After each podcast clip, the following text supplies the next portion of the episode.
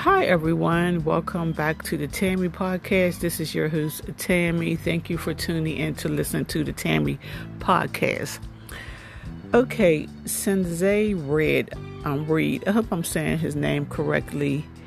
He was a 13 year old who was um, shot to death by his neighbor, a trucker.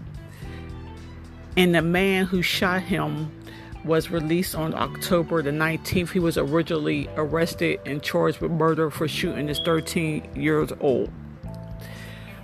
Okay, this was a, a little young African American boy, and the man who shot him was a Caucasian man.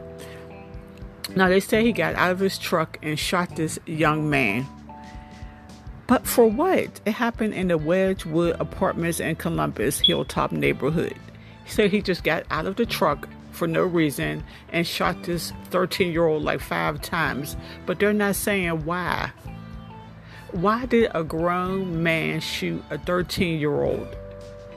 If this 13 year old did something to him, what the articles is not saying, nobody's saying what provoked this man to shoot and kill this 13 year old.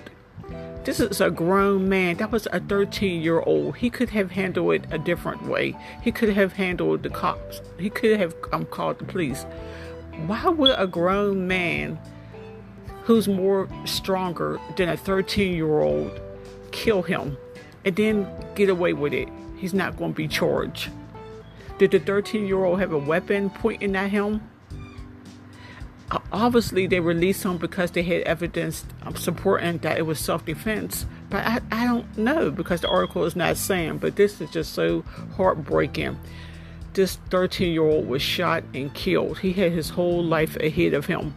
This reminded me of Trayvon Martin when he was walking from the store minding his own business and then the neighborhood watchdog George Zimmerman followed him started to fight with him and eventually took his life. This needs to stop. Where do you ever hear about African American men or any other race killing young, innocent kids from a different race? And then uh, it's obviously self defense. How could it be self defense? If I'm a grown woman, I'm up against a 13 year old girl or a 13 year old boy I mean, some of these kids are big, big. They tall for their age. They're heavy for their age. But I just, I just need the backstory of why this young boy is dead. And I just, my heart just breaks for his family that they won't get no justice, and this man's gonna walk free.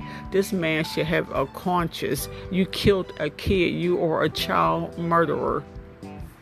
I need the backstory. I just looked at this article and like, wow he really get another one got off for killing a young African American boy. Huh, this just needs to stop. In 2023, we have got to do better. Um, justice for Sinzae Reed. He was only 13 years old. He was so handsome, and my um, condolences. Even though I know that's not enough, go out to his family because I know how it is, you know, to lose a child, but to lose one tragically and that that boy should still be here. You don't shoot a 13 year old like five or six times and then get back on your in your truck and drive away. You are a monster. You are evil. Okay, everyone. Um, thank you for listening to the Tammy podcast.